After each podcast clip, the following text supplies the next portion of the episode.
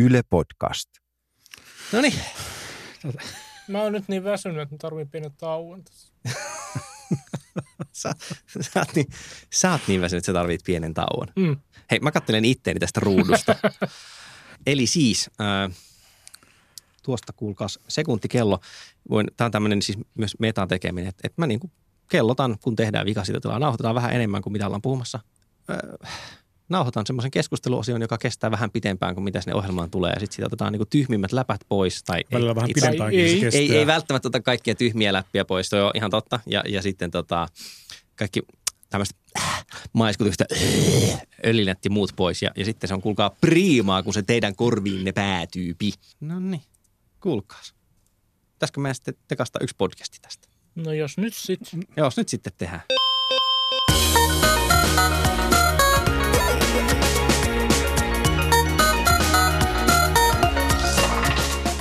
Palautteen antaminenhan se on elämässä kaikkein tärkeintä ja niin myös internetissä ja podcasteissa, joten tänään sen tekee vikasietotila. Tervetuloa rakkaat kuulijat, onpa todella hämmentävää tavata teitä tälleen virtuaalisten nauhoitusten aikana, mutta joka tapauksessa vikasietotilan extravaganza tällä viikolla käsittelee palautetta ja metailee oman häntänsä niin kuin Ouroboros. Studiossa ovat, ja uskomatonta, mutta totta, studiossa ovat jälleen samat ihanat naamat, Panu Räty. Moi kaikille ja pahoittelun jo etukäteen. Sekä Kari Haakana. Ja päivää.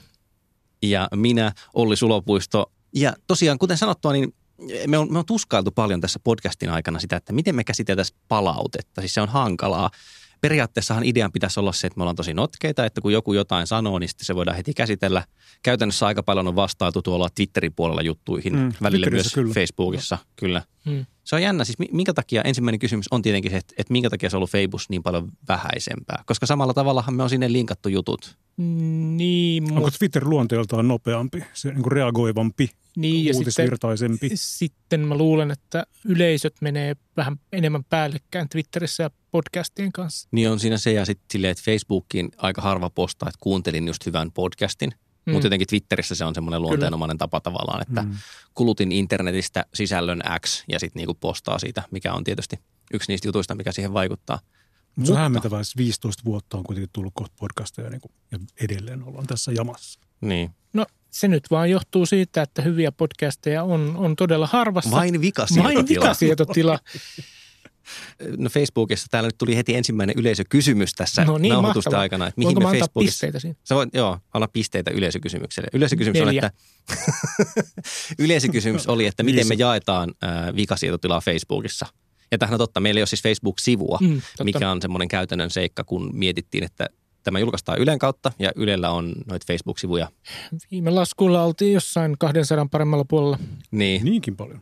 Niin, no, niin vetäisin hihasta, ei niitä oikeasti siis taida olla niin paljon. Kymmeniä. No kymmeniä ihan varmasti. Niin sitten tuli just semmoinen, että jos me perustaan vielä niin kuin yksi lisää, niin jaksaako kukaan ylläpitää sitä, paitsi me tavallaan mikä sen käyttö on, onko sitä vaan vaivaa. Niin joo, tämä Facebook-kommentointi on ehkä senkin takia osaltaan ollut hiljaisempaa. Niin ja sitten harvemmin kuitenkin niin kuin ihmiset kommentoi suoraan jonkin instituution sivuille, että useimmiten kuitenkin tekijät niin tekijälle suoraan, että se on varmaan siinä se. Se on totta, että koska kyllähän nuo siis Ylen niin kuin somepresenssit on jakanut jaksoja. Musta tuntuu, että niihin jakoihin ei ole ehkä suoraan kommentoitu, mutta sitten kun joku on niin kuin kuunnellut tavallaan sen muistuttamana, niin se on ehkä myöhemmin kommentoinut itse. Mutta onhan se myös, että siis jos niin kuin puolituntinen jakso, 40-minuuttinen jakso pannaan Facebookiin, niin eihän se mene silleen, että klikkaan se tästä pyörimään ja sitten niin kuin 40 minuutin päästä tuun takaisin siihen ja kirjoitan kommentin. Ei semmoista käyttötapaa myöskään ole olemassa. Muut piti sanomani, että myöskään niin kuin sinne vikasietotilan web-sivun kommentteihin on tullut kovin vähän. Siis siellä on ihan yksittäisiä kommentteja. Kun välillä tulee lukijapalautetta, täällä on siis tämmöisiä, mä olen siis kerännyt aidosti lukijapalautetta. Ja aloitettakaa nyt ensinnäkin. Kuulijapalautetta. Niin kuulija, lukija. Siis mitä tämä oikeasti, mä yritän tehdä yli yhden asian samaan aikaan, eli siis scrollata ruutua ja puhua, niin aivo meni jo solmuun siitä. Lapset, älkää scrollatko ja puhuko samaan aikaan, sitä ei seuraa mitään hyvää. Työmuisti. Pekka oli lähettänyt sellaisen palautteen, että hyvän podcastin, kuten hyvän kirjankin ääreen, on mukava nukahtaa. Ja mä tulkitsin tämän kuitenkin kehuksi. Mielestäni. Mutta siis kun me kysyttiin silloin ekan tuotantokauden jälkeen palautetta, niin siellä oli oikeasti muutama semmoinen, aika moni sanoi, että pidempiä. Osa oli silleen, että vähän pidempiä, mutta sitten muutamat oli silleen, että voisi olla joku 2-tuntinen lähetys, mikä musta kuulostaisi täysin eri ohjelmalta kuin mikä vikasietotila on. nyt. En mä niinku, miten me pystyttäisiin puhumaan. Siis tällaista niinku höpinää voisi olla 2 tuntia. Tätä ei kyllä kuuntele jälkikäteen niinku. Erkkikään. Niin ja kukaan. Saattaa olla, että siellä kuulijaluvut tipahtelevat juuri tälläkin hetkellä. Mutta toisaalta, jos se yksi kuulija kuuntelisi sit niinku tuplasti pidempään, niin me voitaisiin menettää puolet kuulijoista ja tavallaan engagement-minuutit olisi yhä samat. Päästäisikö me takaisin siihen kuulijapalautteeseen? Pidinkö mä päästä kuulijapalautteeseen? No siis, että älkää puhuko niin paljon toistenne päälle ja älkää huutako niin paljon toistenne. Toi ei onnistunut lainkaan. Toi on onnistunut ehkä vähän paremmin kuin ensimmäisellä kaudella. Vähän paremmin. Koska mä oon lyönyt Panua reiteen aina, kun se yrittää. Niin. Mä huidon tällä koneella. Näin. Au. Kari on just tommonen koulukiusaajatyyppi. Niin joskushan siinä käy niin, että me aletaan puhumaan toisemme päälle, kun me ikään kuin innostumme asiasta. Niin siis. Niin sehän on ihan tavallaan semmoista luontaista, vilpitöntä. Hyvin tarkoitusperiin pohjautuva. Mutta kuulijalle sillä on tietysti se on tuskallista kuunneltavaa, kun ne menee päällekkäin. Ja Panu, eikö tässä nyt toimisi se analogia siihen, että eihän niin kuin lehtitekstissäkään, siis jos sulla on tavallaan kertova artikkeli, feature-artikkeli ja siihen kerrotaan dialogikohtaus, niin sinne ei yleensä litteroida kaikkia öninöitä ja muita, vaan siinä pikemminkin niin kuin luodaan se illuusio siitä, että tältä puhe voisi kirjoitettuna näyttää. Juuri näin. Ja tätähän me teemme leikatessa. Niin mun mielestä tässä audiota tehdessä vähän sama homma, että jos te kuuntelette tätä niin kuin täysin leikkaamatonta sekoilua, ja jos nämä mikit ei olisi tässä, jos me ei tavallaan skarpattaisi tätä nauhoitustilannetta varten, niin taas vielä... Ai tässä on pitänyt skarpata. Sekavan, kyllä. Aha. Sun pitää skarpata, Kari, kun sä tulet tänne nauhoituksiin. Me ollaan toisen kauden lopulla nyt, ja nyt mulle sitten kerrotaan. Sä otat piristäviä, kun sä tulet nauhoituksiin, ja rauhoittavia, kun sä lähdet nauhoituksista. Se on tosi yksinkertainen sääntö. Mä voin värikoodaa sulle ne. Menisimmekö seuraavaan palautteeseen? Aivan. Okei, yksittäisiä palautteita. Ville lähestyi meitä Twitterissä tuon tiedon järjestelyjakson jälkeen. Ville kirjoitti Twitterissä, että mielestäni kysytte väärää kysymystä. Oikea tapa on konteksti, tarve ja tilannesidonnainen. Tai siis jos on varmasti joku väärä tapa, niin se on olettaa, että on joku universaali oikea järjestys. Juuri no, näin. Totta kai tuo on tietenkin, näinhän se paitsi juuri on. Paitsi anaalinatseille se on juuri noin, että kaikki menee näin. No mutta tietenkin se on aina kontekstisidonnaista, tarvesidonnaista. Paitsi niin että mun mielestä henkilön niin kuin omiin perusteisiin, omista tarpeista lähtevä. Mun mielestä te molemmat argumentoitte juuri niin, että ei ole, vaan että on olemassa oikea tapa, jota te välttämättä ette edes toteuta. Vaan että on olemassa jokin vielä ehkä mahdollisesti hahmoa saamaton ideaalitila. Ideaalitila, jota kohti me pyrimme. Kyllä. Siis mun mielestä se argumentti on siis suunnilleen se, että järjestelmällisyyden vaiva on pienempi kuin mitä voisi kuvitella, kun sitä tekee koko ajan. Siis se, niin kuin sitä vasta-argumenttiahan sulla oli se, että siihen menee hirveästi aikaa, mutta kun sitä tekee koko ajan vähitellen, niin ei siihen mene. Ei se niin kuin, se, kyllä, eikä se sulje... kyllä, mutta se laajemman niin kuin tason argumentti, jonka Ville toi esiin, on juuri se, että se riippuu käyttäjän tarpeista, se riippuu tilanteesta, se riippuu siitä yhteisöstä tai organisaatiosta, joka tätä niin kuin järjestelmää käyttää. Ja lisäksi tuohon, että se vie vain vähän aikaa, kun sitä tekee koko ajan, että jos naulaan varvastani vähän pikkuhiljaa tähän lattiaan, niin sitä ei satu ihan niin paljon kuin, että jos jymäyttäisin sen siihen kerralla.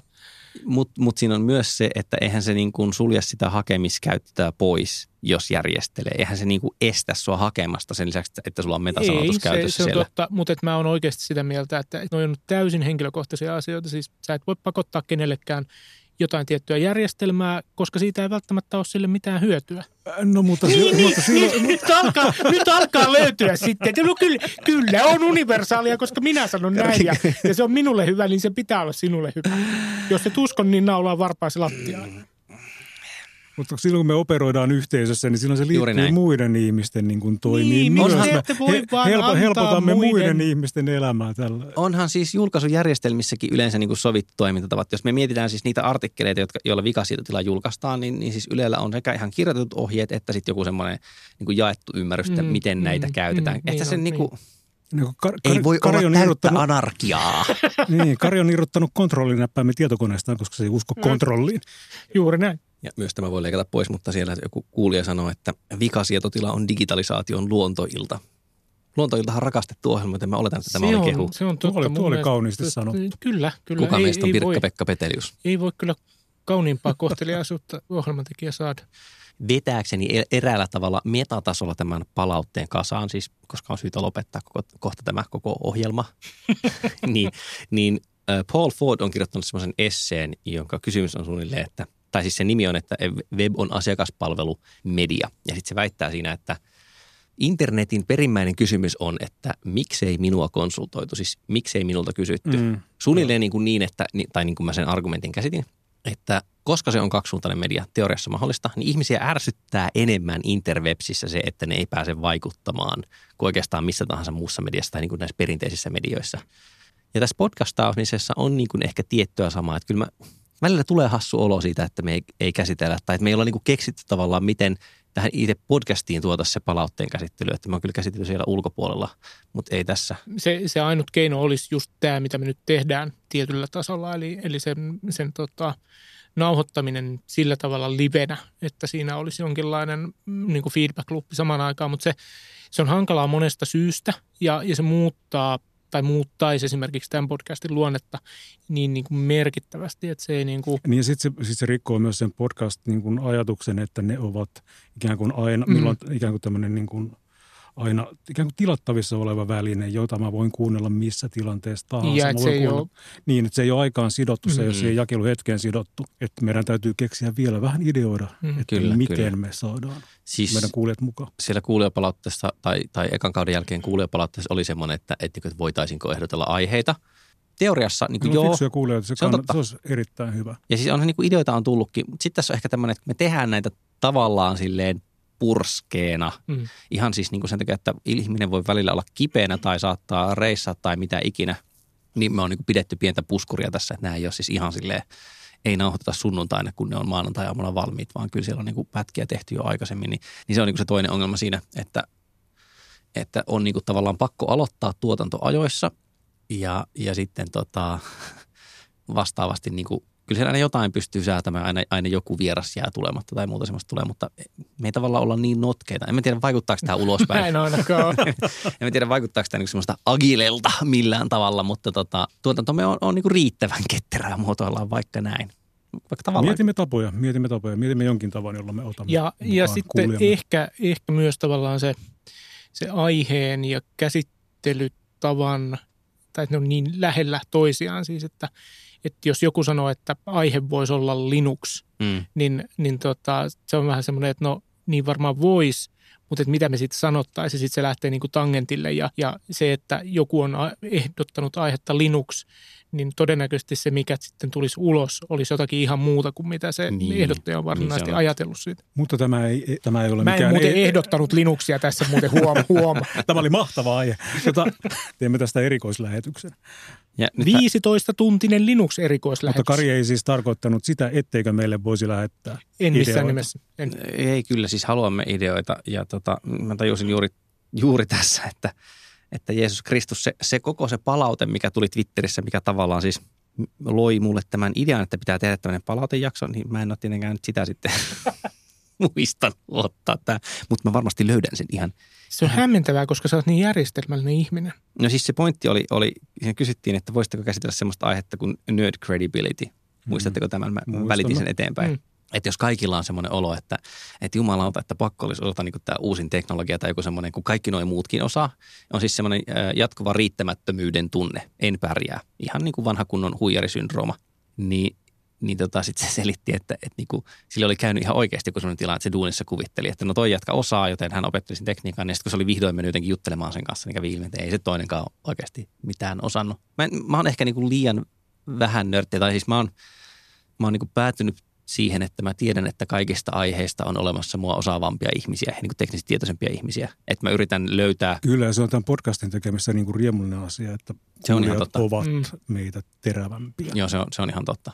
Sitä omaa asiantuntemustaan ehkä käyttää siihen, että suunnilleen hahmottaa sen oman tietonsa rajat, ettei niin kuin menisi väittämään ihan päättömiä semmoista jutusta, josta ei yhtään osaa edes sanoa, että onko tämä niin kuin sinne päinkään vai että näkemyserot on niin kuin asia erikseen tai se, että on joku detalji, jota ei tiedä. Niin. Mutta toi nyt credibility on niin kuin hyvä aihe, koska siinä on myöskin sitten tavallaan se toinen puoli, eli se niin kuin dissauspuoli.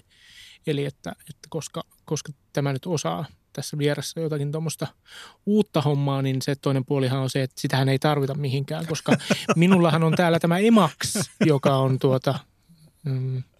Meillä on täällä myös tämä Vim. Niin. Ja Evil-moodi Emacsissa on myös se. En tiedä, onko siinä sitten niin kuin ohjelmoilla se, että jos ne on niin hyvin sisäistänyt sen isot tuottavuuserot ajatuksen, joka sekin, en tiedä, onko sitä oikeasti loppujen lopuksi mitään niin tutkittua faktaa. Siis, niin siis näkeehän sen, niin kuin, että kaikki ei ole yhtä hyviä koodareita, mutta onko se niin kuin just silleen superstar, programmer, kun mä vaan muistan. Ja koodien kesken ne erot on aika isoja. No, mutta kun tässä on nyt se juttu, niin, että toisaalta siis, on tämä väite. On tämä niin kuin, niin tämä, ja sitten se projektinhallinnan niin yleisviisaus, ei ole olemassa hopealuotia, siis nimenomaan niin ohjelmistoprojekteissa. Ei voi nopeuttaa ohjelmistoprojektin valmistumista sillä, että sinne isketään vaan lisää jengiä mukaan, koska tavallaan myös se managerointi kasvaa. Että niin kuin on varmaan olemassa semmoisia yksittäisiä juttuja, missä yksi hyvä ohjelmoija on siis tehokkaampi kuin kourallinen keskivertoja. Mutta noin niin kuin, mikä se oli? Se itse oli joku firma, jolla oli semmoinen, ne kirjoitti niin blogipostauksenkin sitä, että niiden koko palkkaamisfilosofia on se, että niillä on vaan rockstar programmers ja ne antaa aina kenkää huonoimmille. Ja se kuulosti just siitä, että vitsi miten leppeä yrityskulttuuri saadaan sillä, kun joka vuosi tiedetään, että yli 10% heikointa. Mutta toi on klassinen, siis Microsoftin käytti aikanaan, niin, että mikä, siellä oli joku rank jotakin, mä en muista mikä se metodin nimi oli. Mutta tosiaan huonoiten pärjäävät aina niin kuin pannaan luiskaan, koska niin kuin vain parhaille on tilaa. Kyllä.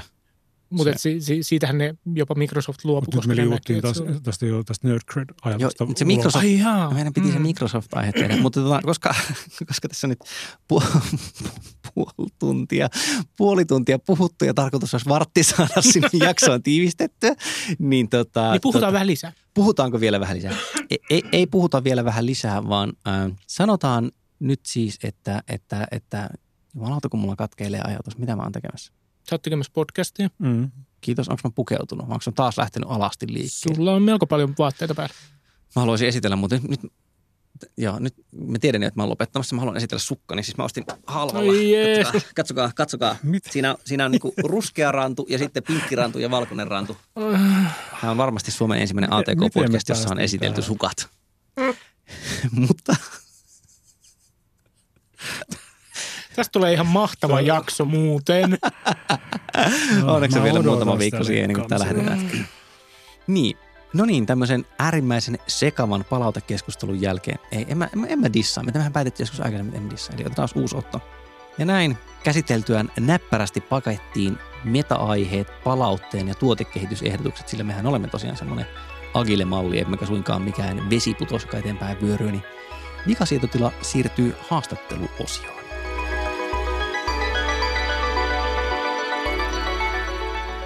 Jakas näin, vikasietotila käy haastattelua päin riimin kantamana, niin kuin kuinka muutenkaan. Meillä on täällä haasteltavana Anna Ronkainen, jonka krediittilista tai tittelilista on pidempi kuin proverbiaalinen nälkävuosi. Hän on nimittäin Finnish Legal Tech Forumin puheenjohtaja, mutta lisäksi Trademark Now-yrityksen tutkimusjohtaja ja seilaa, mitenkäs se olikaan määriteltynä, Turun ja Stanfordin ja Fabianin kadun itälaitaa myöten noin akateemisessa maailmassa ja kuuluu lisäksi vielä International Association for Artificial Intelligence and Lawhon, siis hallituksen kyllä. Mulla loppu siis happio tässä vaiheessa. Mutta tosiaan siis puhumme siitä, että mitä tapahtuu, kun otetaan tämmöinen asia kuin tekoäly ja sitten tämmöinen asia kuin juridiikka. Koska mun taustaolettamukseni on, ja tämä on nyt se, mitä voidaan lähteä problematisoimaan, että jos on joku semmoinen ikään kuin inhimillisen kanssakäymisen alue, missä tietokone ei olisi hyvä, niin se olisi nimenomaan niin kuin oikeudelliseen käytäntöön, juridiikkaan, oikeudenkäyntiin, kaikkeen siihen liittyvät asiat, koska sehän on kaikki semmoista niin kuin kertynyttä tietoa ja intuitiota, ja ei ole selkeitä sääntöjä, vaan se on pikemminkin on sääntökirja, jonka pohjalta voi vähän silleen niin kuin veikata, että hyvin todennäköisesti näin se menee, jos olen ottanut kaiken relevantin asian huomioon. On siellä malleja ja prosesseja ja tämän tyyppistä. On, mutta kun niissä on aina poikkeuksia, niin mitä se tietokoneohjelma parkaa? Nyt kun niin kuin vaikka siellä Trademark Nowssa sanot tietokoneelle suunnilleen ymmärtääkseni, että hei, selvitä, että onko olemassa Olli Sulopuiston Vitkutin nimistä firmaa jollain tietyllä sektorilla.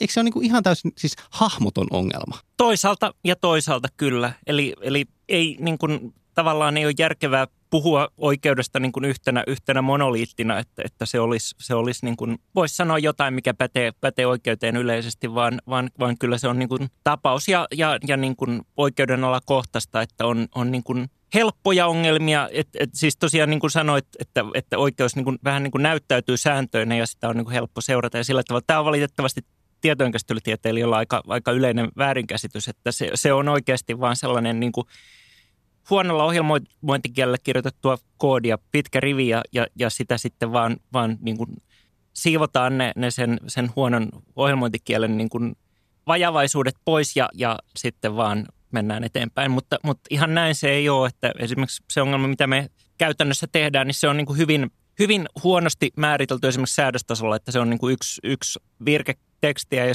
sitten on niin kuin kymmeniä ja satoja tuhansia tapausesimerkkejä, joissa sitä on sitten sovellettu ja niistä sitten pitäisi löytää joku punainen lanka koneoppimisen avulla osittain ihan käsin tehdyillä säännöillä. Eli jos lyhyesti kerrot vielä tässä vaiheessa kuulijoille, että mitä siis Trademark Now itse asiassa tekee? Me tehdään tekoälyyn perustuvia järjestelmiä tavaramerkkioikeuden alalta, eli tavaramerkkien ennakkotutkimuksen automatisointi, eli se on just se, että sä haet uutta tavaramerkkiä, keksit uutta brändiä ja sitten tavaramerkkien vahtimista ja mitä tuolla nyt tulossa sitten on, että asiakkaina on lähinnä sellaisia suuria brändien omistajia, että onhan se kiva sanoa, että on myynyt tekoälyä IBMlle ja Googlelle. Onko se siis semmoinen homma, mikä aikaisemmin olisi ratkaistu laittamalla sinne niin kuin iso määrä vastavalmistuneita, eli toistettuna halpoja niin kuin juristin poikasia ja sitten annettu niille jotenkin papereita ja sanoo, että tämä on hankala asia ja tämä on tylsää, ratkaiskaa se. Tämä ei oikeastaan ole sellainen, että tämä on enemmänkin se, että siellä on kokenut tavaramerkkijuristi ja erittäin kokenut asianajosihteeri, jotka yhteistyössä on sitten niin kuin tehnyt hakuja sellaisella 80-luvun teknologialla ja sitten pyöritellyt isoa kasaa paperia niitä niin kuin pari päivää, että ne pääsee siihen pisteeseen, mihin me päästään keskimäärin 15 sekunnissa. Tuommoinen vaatimaton parista päivästä 15 sekuntia. Joo, se ei sitten ole vielä se koko totuus, mutta niin kuin asiakkaiden arviot on luokkaa, että niin kuin aika niin kuin tähän ennakkotutkimukseen suunnilleen puolittuu käytännössä ihan siis niin kuin vaativammissakin tapauksissa. Mutta toisaalta sinne 15 sekunnissa niin kuin saa, jos näkee selvästi, että ei kannata jatkaa, niin sen näkee niin kuin heti. Eikö tätä tietotekniikkaa on niin kuin sovellettu jo pidempään aikaa niin kuin nimenomaan juridisella puolella, niin kuin malleja niin kuin lakien ja oikeudenkäynnin perusteluista rakennettu ja tämän tyyppistä? No on tavallaan, mutta se on niin kuin ollut aika teoreettisella pohjalla, että se, että miten ne niin kuin sitten nimenomaan skaalautuu sellaisiin käytännön ongelmiin, joita niin kuin tuolla tosielämässä tulee vastaan, niitä on aika vähän. Et sitten toisaalta kyllähän on niin kuin hallintoautomaatiota, niin kuin tällaisia, just sitten sellaisia oikein suoraviivaisia oikeudellisia ongelmia, niin kuin vaikka joku verotus, niin sellaisia on toki niin kuin ollut olemassa jostain 60-luvulta saakka. No minkälaisia ne pääetapit tässä on ollut sitten tässä niin kuin tietotekniikan ja juridiikan yhteen törmäyttämisessä? Alkuvaiheessa on tosiaan ollut se alkuinnostus tavallaan, että näähän on helposti ratkaistavissa ja kaikkea muuta. Ja se kantaa. Sitten niin ruvetaan, kääritään hihat ja todetaan, että... Joo, sitten ennemminkin niin kuin sitten on aika nopeasti oikeastaan todettu, että ei niin kuin oikeastaan ehkä välttämättä edes ole yritetty, mutta sitten on päädytty siihen, että niin kuin laitetaan nämä lait ja tuomiot tietokantaan ja haetaan niitä. Itse asiassa tässä pitää mennä yksi askel taaksepäin, koska maailman ensimmäinen search replace -operaatio liittyy juridiikkaan. No joo, missä se on ollut? Jossain eli, Jenkeissä mä veikkaan. Joo, Jenkeissä. Eli se oli Pennsylvanian osavaltion health code muuttui sillä tavalla, että siellä termi retarded child korvattiin joka paikassa termillä exceptional child. Tämä oli 56-57. Ja lainsäädäntötekniikka vaatii, että pitää luetella joka ikinen säädöskohta, missä tämä muuttuu. Tavallaan vähän niin kuin diffi tehdä siitä. Mm. Sitä yritettiin ensiksi tehdä käsin ja tietenkin opiskelijatyönä muun muassa, mutta se oli vaan, ei ollut tarpeeksi luotettavaa, ei sitä kautta ei saatu niin kuin täydellistä listaa. Siellä sitten yksi olikohan se nyt Pittsburghin yliopiston proffa, niin sillä sattui olemaan tällainen ihme, kun tietokone käytettävissä, niin sitten se keksi tällaisen ratkaisun, että kirjoitetaanpas tämä laki nyt tänne tietokoneeseen ja haetaan sieltä sitten nämä kaikki retarded childit ja tehdään sitä kautta niin kuin tällainen lista, että missä kaikkialla se pitää muuttaa. Aika pian tämän jälkeen, siis 60-luvun alussa alkoi tulla näitä Jenkeissä ja sitten aika pian myös Euroopassa näitä säädöstietojärjestelmiä, jossa on sitten niin kuin lainsäädäntöä. Onko se tekoälyn nousu, niin onko se suoraan kiinni vaan moorelaista? Eli siis, että ei ole ollut niin tehokkaita tietokoneita, että olisi voitu laittaa ne puksuttamaan, vai onko siellä ollut jotain ikään kuin algoritmista tai ohjelmointiin liittyvää oivallusta myös sitten, joka on pitänyt tehdä? On, totta kai. Ja siis tosiaan niin kuin seuraava vaihe tuosta sitten oli niin kuin tämä asiantuntijajärjestelmän innostus joskus 80-luvulla kulminoitu. Ja se oli just sitten niin kuin varsinainen se, missä ajateltiin, että tämä on tosi helppoa ja sitten huomattiin, että ei se olekaan. Ja sitten 2000-luvun ihan alussa tuli e-discovery, joka siis on niin kuin järjestelmä, jolla niin kuin analysoidaan isoja elektronisia tekstiaineistoja, joita nyt sitten tietenkin nykymaailmassa on vähän joka firmassa ja joka ihmisellä. Se, siis ongelma, mihin se liittyy, on se, että jos on oikeudenkäynnissä ja niin kuin vastapuoli pyytää tiettyjä dokumentteja luovutettavaksi, niin tämä käy ne läpi, että mitkä luovutetaan ja mitkä ei. Suomessa tällaista oikeudellista ongelmaa ei edes ole, koska täällä pitää sanoa, että haluan tuon ja tuon dokumentin, enkä dokumentteja, jotka täyttävät nämä ehdot. Tämä on just tämmöinen, että mitä olen oppinut laista, niin olen oppinut katsomalla amerikkalaisia TV-sarjoja, mutta kyllä Discovery-termi tulee niin kuin joo siellä usein vastaan nimenomaan. Siis Discovery on Suomessakin olemassa, se suomeksi on editio. Toki e-Discovery voi olla suomalaisellekin yritykselle relevanttia, jos suomalainen yritys sattuu käymään oikeutta Yhdysvalloissa tai Englannissa tai mitä näitä nyt on. Minkälaisia vaikutuksia täällä on ollut sitten lakiasian toimistoihin esimerkiksi? Eniten ehkä sillä on ollut vaikutuksia vastavalmistuneisiin niin kuin juristeihin Jenkeissä. Et on huomattavasti vähemmän niin kuin sellaisia entry-level-työpaikkoja, että missä voi vähän niin kuin oppia, että mitä sitä nyt oikeasti tehdäänkään. Et toki Suomessa niin kuin koulutusmäärät on ihan erilaisia. Johan Keynes ennusti aikoinaan, että ihmistyövoiman tarve vähenee radikaalisti. Niin mutta se on myös vähän näitä, että seuraavan viiden vuoden päästä olemme kehittäneet asian X, mikä ikinä niin kuin syöpälääkkeen tai just sille generalistitekoälyn ja sitten se 5 vuotta jotenkin aina vaan tuntuu siirtyvän niin kuin tulevaisuuteen. Joo, että Herbert Simonhan ja oliko se Newell ennusti, oliko se 56, että tietokone voittaa ihmisen shakissa 10 vuoden kuluttua ja siihen meni sitten 40 vuotta. Usein se menee niin, että lyhyen aikavälin muutos niin kuin yliarvioidaan ja sitten pitkän aikavälin muutos aliarvioidaan. Eikö IBM:llä tämä Ross? No IBM:llä on Watson tai DeepQA ja sitten sen kaupallistamiseksi on sitten kaikenlaisia meillekin sitä on tarjottu, mutta ei ole keksitty, mitä sillä tehtäisiin. Kerro mikä se on. Siis sehän on järjestelmä, jolle niin kuin voi esittää luonnollisella kielellä kysymyksiä. Sehän on toki siis, se alkuperäinen perustuu tähän Jeopardyn voittaneeseen Watson-järjestelmään, mutta se niin kuin Watson on tämmöinen tekoäly. Watson on tekoäly, eli siis se on niin kuin tekoäly, jolle voi esittää luonnollisella kielellä kysymyksiä, ja sitten se etsii siihen parhaiten mätsääviä dokumentteja, jotka sitten Jeopardyn tapauksessa on muutama sana, ja sitten, mutta se voi olla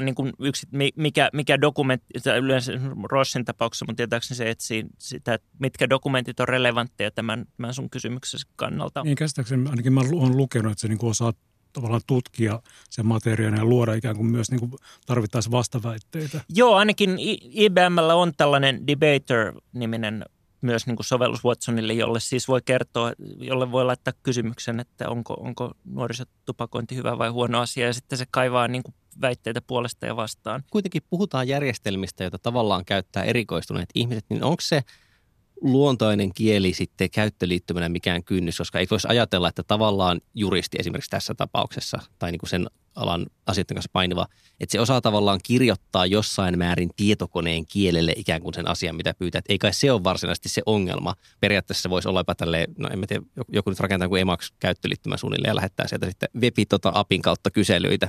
On sellainen Emacs-käyttöliittymä. Ei, et ole tosissaan. Ei, jumalauta.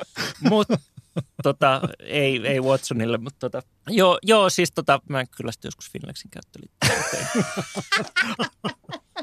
Mutta tästä on aika kauan aikaa.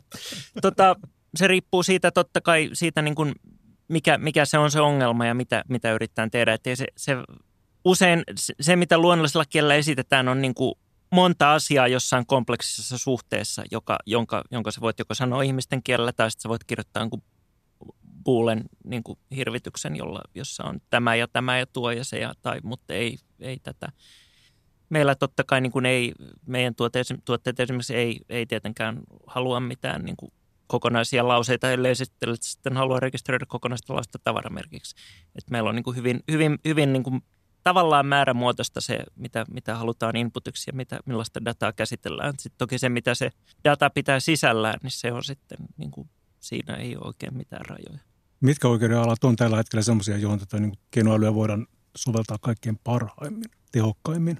Ei sinänsä mun mielestä se ei oikeastaan ole se oikeudenala, ei niin kuin rajaa, vaan enemmänkin se on, että mihin se on niin kuin taloudellisesti järkevää. Että esimerkiksi Suomessa niin kuin nämä tekoälymahdollisuudet sinänsä niin ei välttämättä niin kuin ainakaan kaupalliselta puolelta ole ihan hirveän suuret. Sen takia meilläkään niin kuin ei ollut Trademark Nowlla niin kuin mitään aikomustakaan keskittyä pelkkään Suomeen, vaan lähteä suoraan maailmalle. Ja sikäli niin kuin immateriaalioikeus on sikäli kiva oikeudenala, että se on, koska se perustuu pitkälti kansainvälisiin sopimuksiin ja se on vähän niin kuin tyhjästä luotua ja suhteellisen nuori oikeudenala, niin se tarkoittaa, että niin kuin ne vaikeat ongelmat on aika samanlaisia joka maassa. Niin sillä tavalla niin kuin se auttaa niin kuin luomaan tällaista teknologiaa, joka vähän niin kuin on helppo skaalata maasta toiseen.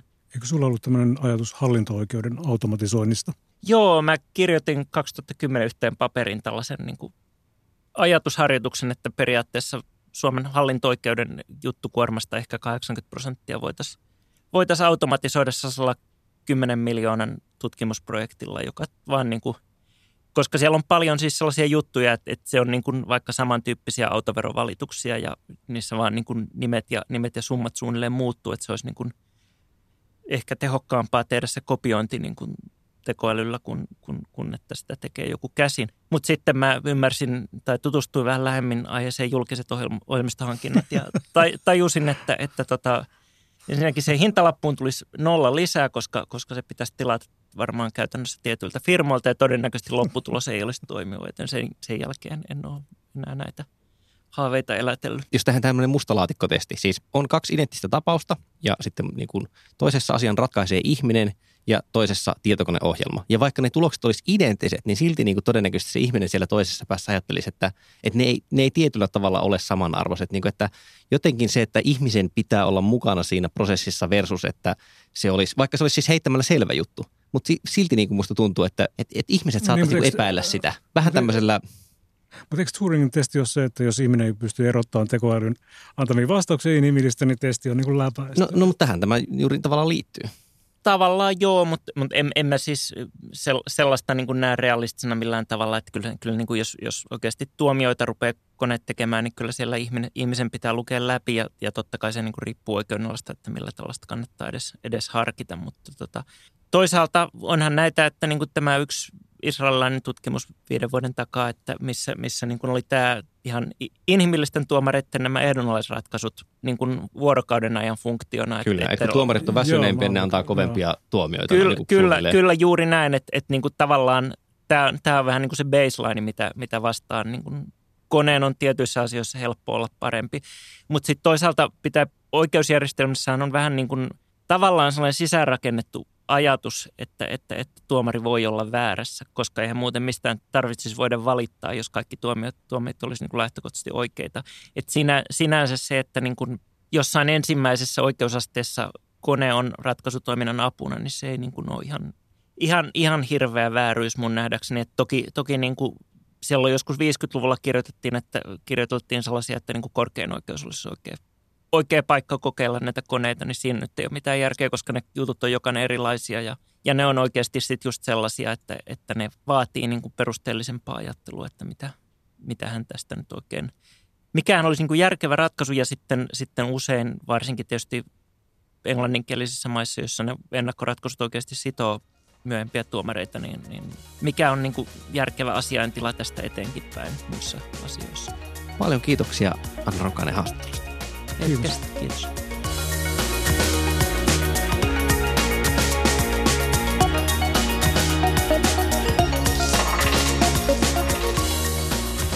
Vikasietotila tässä toisen tuotantokauden päätteeksi kuitenkin pitää sen verran kiinni perinteistä, että alun vapaamuotoisuutta tasapainotetaan ihanalla rakenteisella osiolla, sillä rakenteinen data on parempaa kuin tuommoinen vapaamuotoinen Kari Haakana data. Ja se tarkoittaa sitä, että meiltä tulee 3 erillistä osiota. Meiltä tulee lukuvinkkaus ensimmäiseksi, sitten meiltä tulee semmoinen valitusärsytys ja sitten meiltä tulee ohjelmistovinkkaus. Ja Kari Haakana on henkilö, jonka tehtävänä on tänään informoida meitä maailmantilasta. Ja koska olen kaoottinen, en tietenkään puhu teille mistään ATK-aiheesta tai puhunkin kyllä nimittäin vinkkaan. Tuossa kesällä Bloomberg-tietotoimiston, joka on, tai siis mitä Bloomberg on, siis se on tietotoimisto. Ne myy pörssidataa ennen kaikkea, mutta sitten niillä on tosiaan sen ympärillä myös niin kuin talousuutisia ja semmoista. Joo, ja myöskin tämmöisiä pidempiä juttuja. Ja kesällä Bloomberg julkaisi tämmöisen pitkän lukujutun siitä, miten Berliinin lentokenttähanke meni perseelleen, koska sehän on mennyt aika rojaalisti perseelleen. Siis puhutaan useiden vuosien myöhästymisestä ja miljoonia maksaneista lisäkuluista ja kaikenlaista tämmöistä.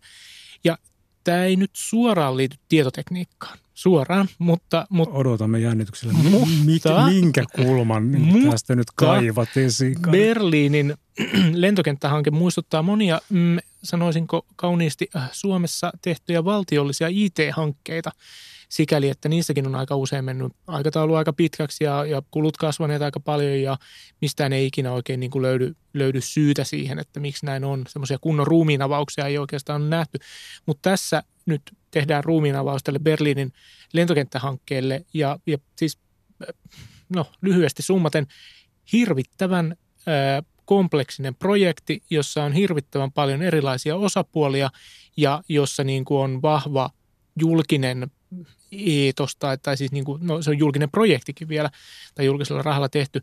Ja kyllä mä luulen, että tästä löytyy aika paljon yhtymäkohtia myös tietotekniikkaprojekteihin ja siihen, että minkä takia ne menee mönkään.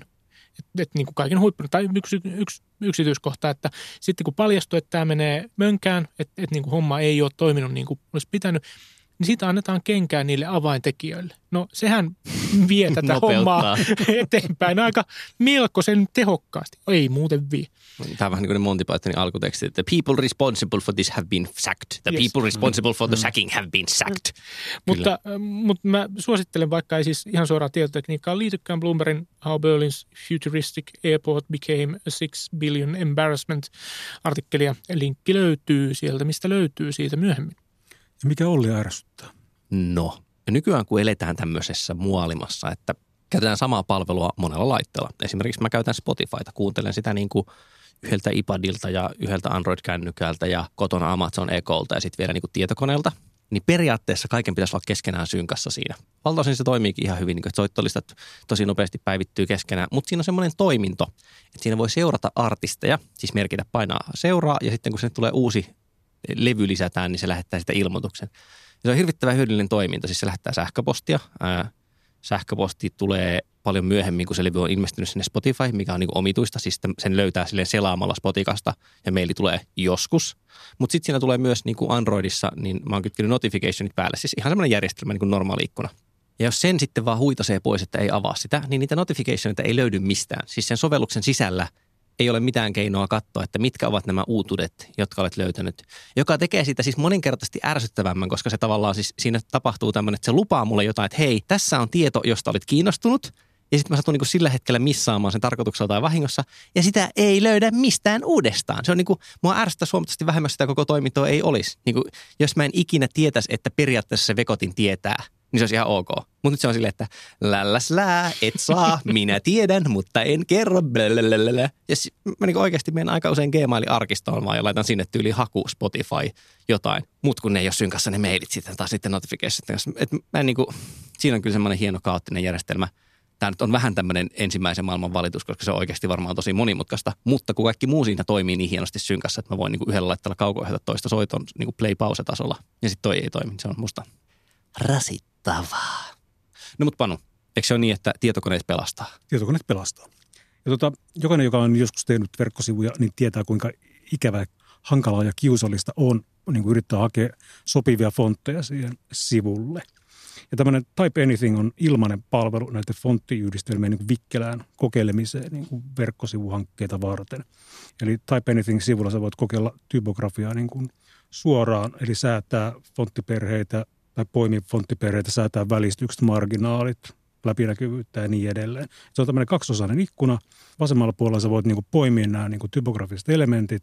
Oikealla puolella sä voit kopioida tai nakata sen niinku sun tekstin, mitä sä testaat siinä.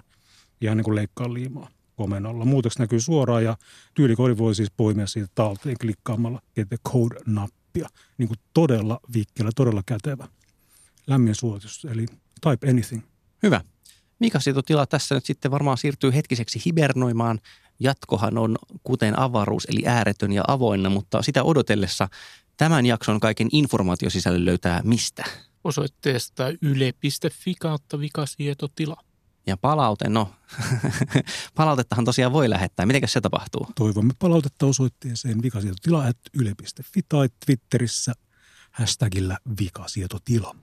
Ja vaikka me nyt tosiaan sitten ehkä olemme tallentaneet muistimme sisällön kovalevylle, niin kyllä silti te voitte käydä siellä iTunesissa, kuulkaa, klikkailemassa tähtiä ja kirjoittamassa arvioita. Niitä on muuten tosi paljon, mä kävin katsomassa, mä olin siitä ihan sellainen lämmin olo tuli läikehti siellä. Mutta kiitos, mukava tehdä ohjelmaa ihmisille, jotka tuntuvat tykkäävän siitä, ja kiitos erityisesti tällä tuotantokaudella Juha Jaakkolalle, joka on tämän tunnusmusiikin lisäksi niin jälkikäsitellyt ja leikannut nämä jaksot, kuulkaas aivan prima kuntoon, tämäkin oli hullun käsittämätöntä ennen.